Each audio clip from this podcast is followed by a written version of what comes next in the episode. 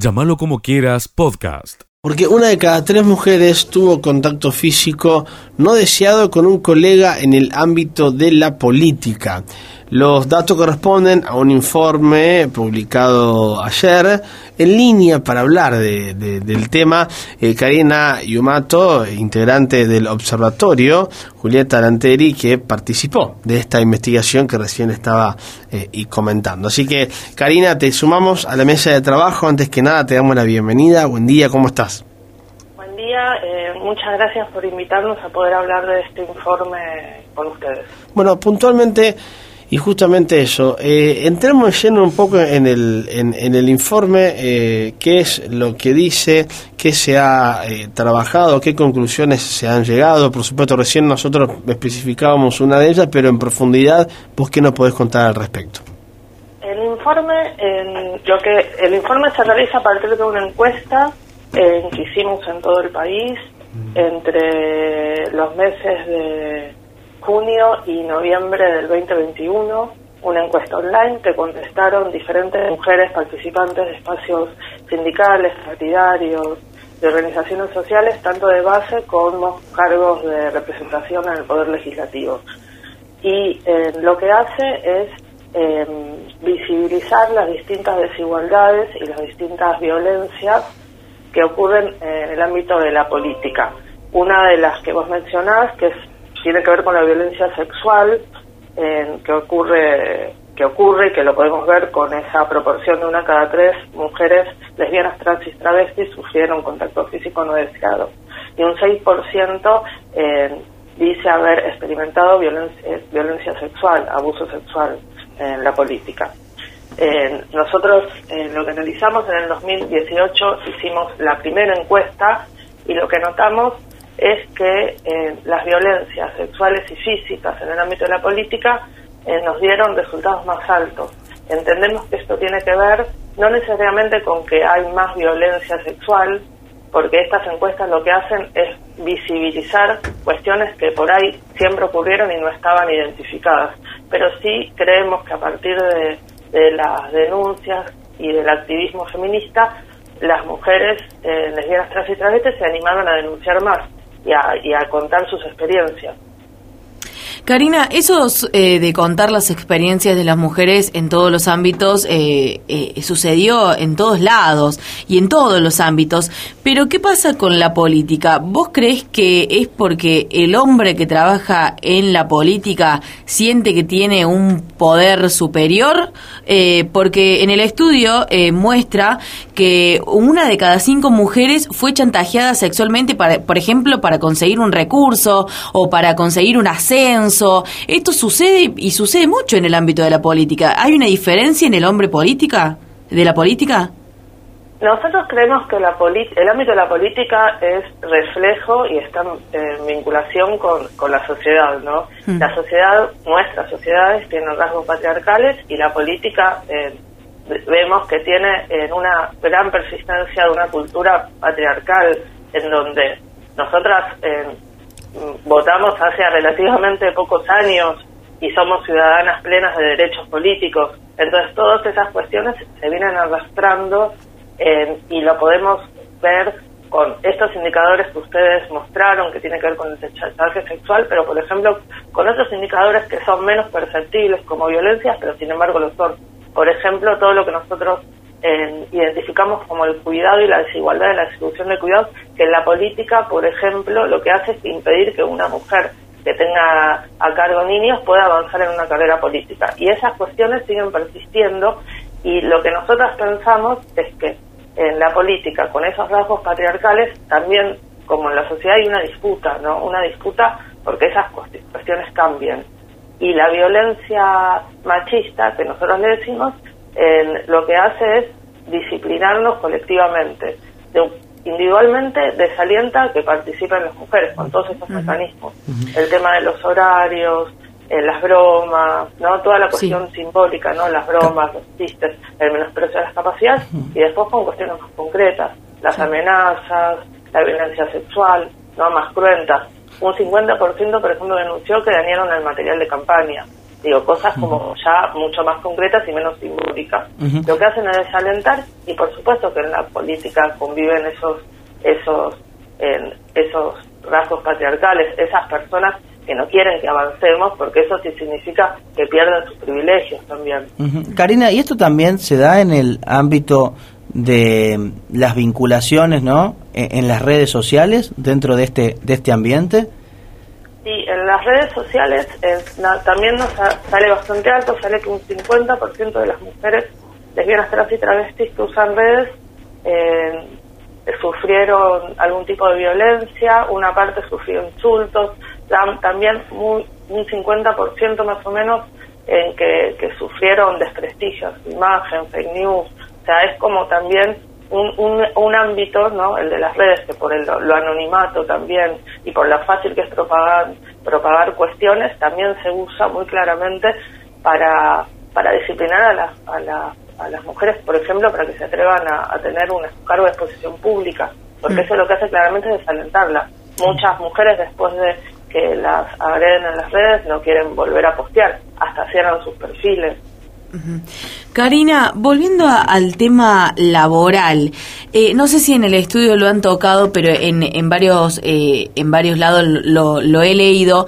El tema de el miedo a perder el trabajo, el miedo a cuando una mujer tiene hijos eh, y tiene que mantenerlos, el miedo de me banco esto porque tengo que mantener a mis hijos o tengo que a, ganar, tener un, un trabajo fijo. Eso está plasmado en algún lado ¿Se ve? ¿Se sigue viendo?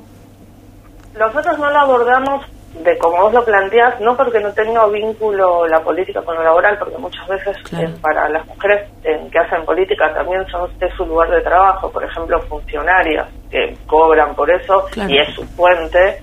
Eh, lo podemos ver, por ejemplo, en, un porcentaje que, que cuando denuncia o cuando eh, dice que experimentó amenazas, muchas veces tienen que ver con, con, lo laboral, ¿no? Con que si no hace determinada cosa puede perder el trabajo o hasta incluso amenazas a sus, a sus familiares, ¿no? A sus hijos. Eso también es algo que, que lo notamos y la verdad es que la dinámica de la violencia machista y la política en muchas de esas cuestiones, como vamos a plantear, es bastante similar a la violencia laboral porque hay un, responsable jerárquico, muchas veces es, a nosotros nos da que el casi 48% de las mujeres que sufrió o experimentó violencia machista lo hizo, se lo, el, que accionó es un responsable jerárquico, entonces hay bastante, es una dinámica bastante similar en muchos aspectos.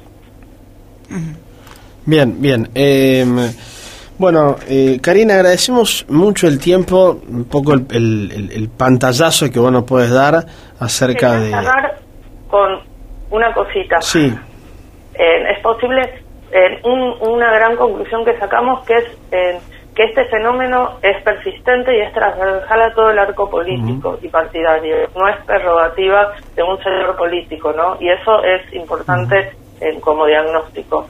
Obviamente que las organizaciones políticas se dan distintas estrategias y nosotros lo que notamos es que las violencias más simbólicas en este estudio nos dan un poco más bajas que en el anterior. Eso no significa que no ocurran, pero sí que a través de las de las accionar de los feminismos se pudieron dar estrategias en las organizaciones más de base para modificar algunas prácticas políticas y que a partir de la denuncia de los feminismos las mujeres se atrevieron a hablar más, por eso nos salió mucho más fuertemente todo lo que tiene con la violencia sexual.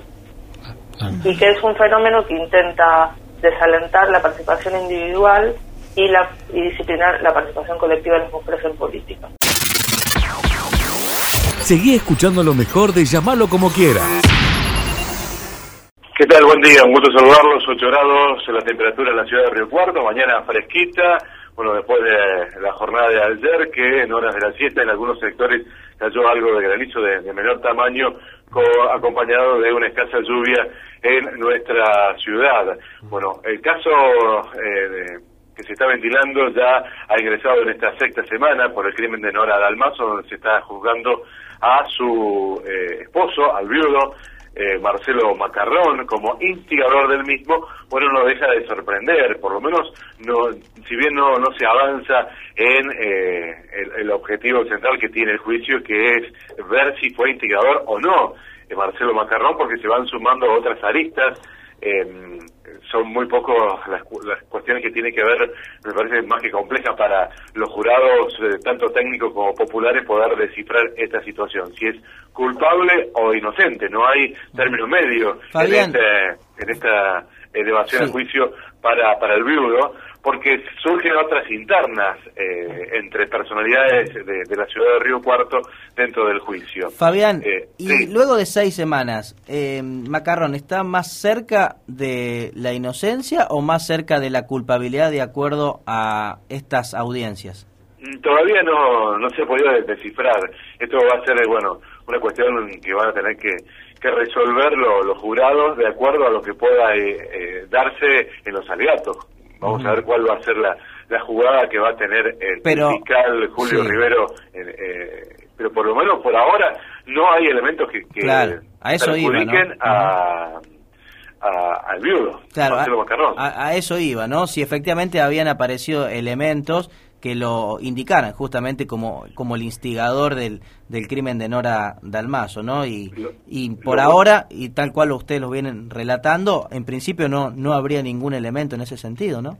No, la única acusación que hay es, eh, esta semana, eh, anteayer, el, el, único detenido que tuvo la, la causa, el pintor Gastón Zárate, que nos escuchó discutir días previos al viaje de, a Punta del Este de, de Marcelo Macarrón, que luego, bueno, cuando estaba en ese en esa ciudad jugando al golf, se produjo el, homicidio de, de, Nora Dalmazo.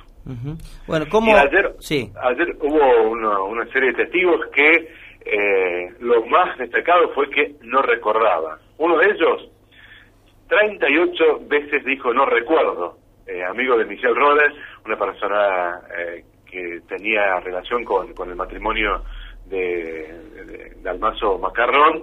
Eh, no recordaba cuánto tiempo había estado en Estados Unidos, qué automóviles tenía en el año 2006 cuando ocurrió el hecho.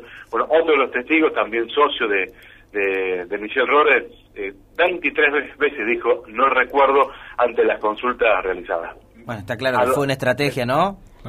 Sí, sí, sí, y además uno de ellos, eh, Ricardo Araujo, denunció que eh, Daniel Lacase, otra de las personalidades también a las que se avanza en el juicio, a la que se apunta, quien fue el, vocero de, de Macarrón en los primeros tiempos, los primeros años de derecho, dijo que Michelle Rore le había comentado que había recibido un llamado telefónico para, por parte de la CASE que por una suma de dinero podía quedar libre de sospechas del asesinato y que no apareciera en los diarios. Bueno, habrá otros elementos que seguramente no sé si se va a avanzar en la investigación por parte de la, justicia.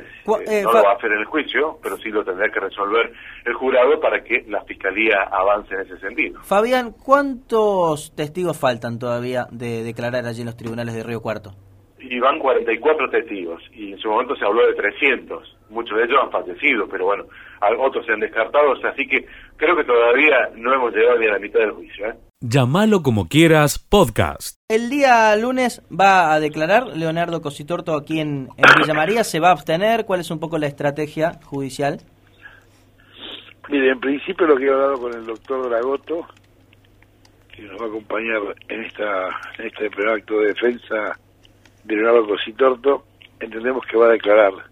Vamos a escuchar la prueba que se le opone, que tiene que ver con las pistas que reunió provisoriamente la fiscal company, titular de la fiscalía, y en base a eso vamos a decir, en principio la idea es que Cositor pueda la mayor cantidad de explicaciones que declare y que pueda responder preguntas, en principio. Mira vos, porque todos pensábamos que iba a abstenerse en esta primera declaración. No, no, no, no, no tiene, no, tiene mucho sentido abstenerse. No tiene, no tiene mucho sentido. Doctor, ¿y la declaración va a ser presencial? Porque se habló de la posibilidad de que sea por Zoom también. Nosotros hemos pedido para evitar traslados y en el marco de estas normas COVID y algún tema de salud que tiene que tiene que tiene vigente Cositorto que fuera virtual, pero él, él, lo personal quería hacerla presencial y la señora fiscal la ha solicitado presencial, así que será presencial a las 9 de la mañana. Muy bien. Eh, ¿Qué dice Cositorto de todas estas acusaciones y todo lo que lo que ha pasado en las últimas semanas? Mire, lo que dice Cosito, yo no quiero ser un exégeta de. Pero es la Eh, lo va a decir, lo va a decir, no, pero eh, bueno, de hecho, lo va a decir ante los tribunales. Creo que tiene explicaciones para dar, sobre todo sobre lo actuado o acontecido en Villa María. Creo que tiene largas explicaciones para dar. Y en este sentido, ¿va a apuntar contra los referentes locales de SOE? No, no, no, se trata de apuntar, es que es un acto de defensa, acá no se trata de apuntar en contra de nadie. Se trata de poder dar explicaciones a lo que la Fiscalía lo pone como investigación y que es una acusación de estafa en grado de autor con el carácter de jefe en una asociación ilícita. Sí. Eh, acá no se trata de echarle culpas a nadie. Doctor, ¿sigue funcionando SOE o Sunrise o el nombre que, que tenga ahora? ¿Sigue funcionando la organización? Públicamente, públicamente, públicamente se comunicó, creo que a mediados de febrero que SOE no, no, no Sí. funcionaba más.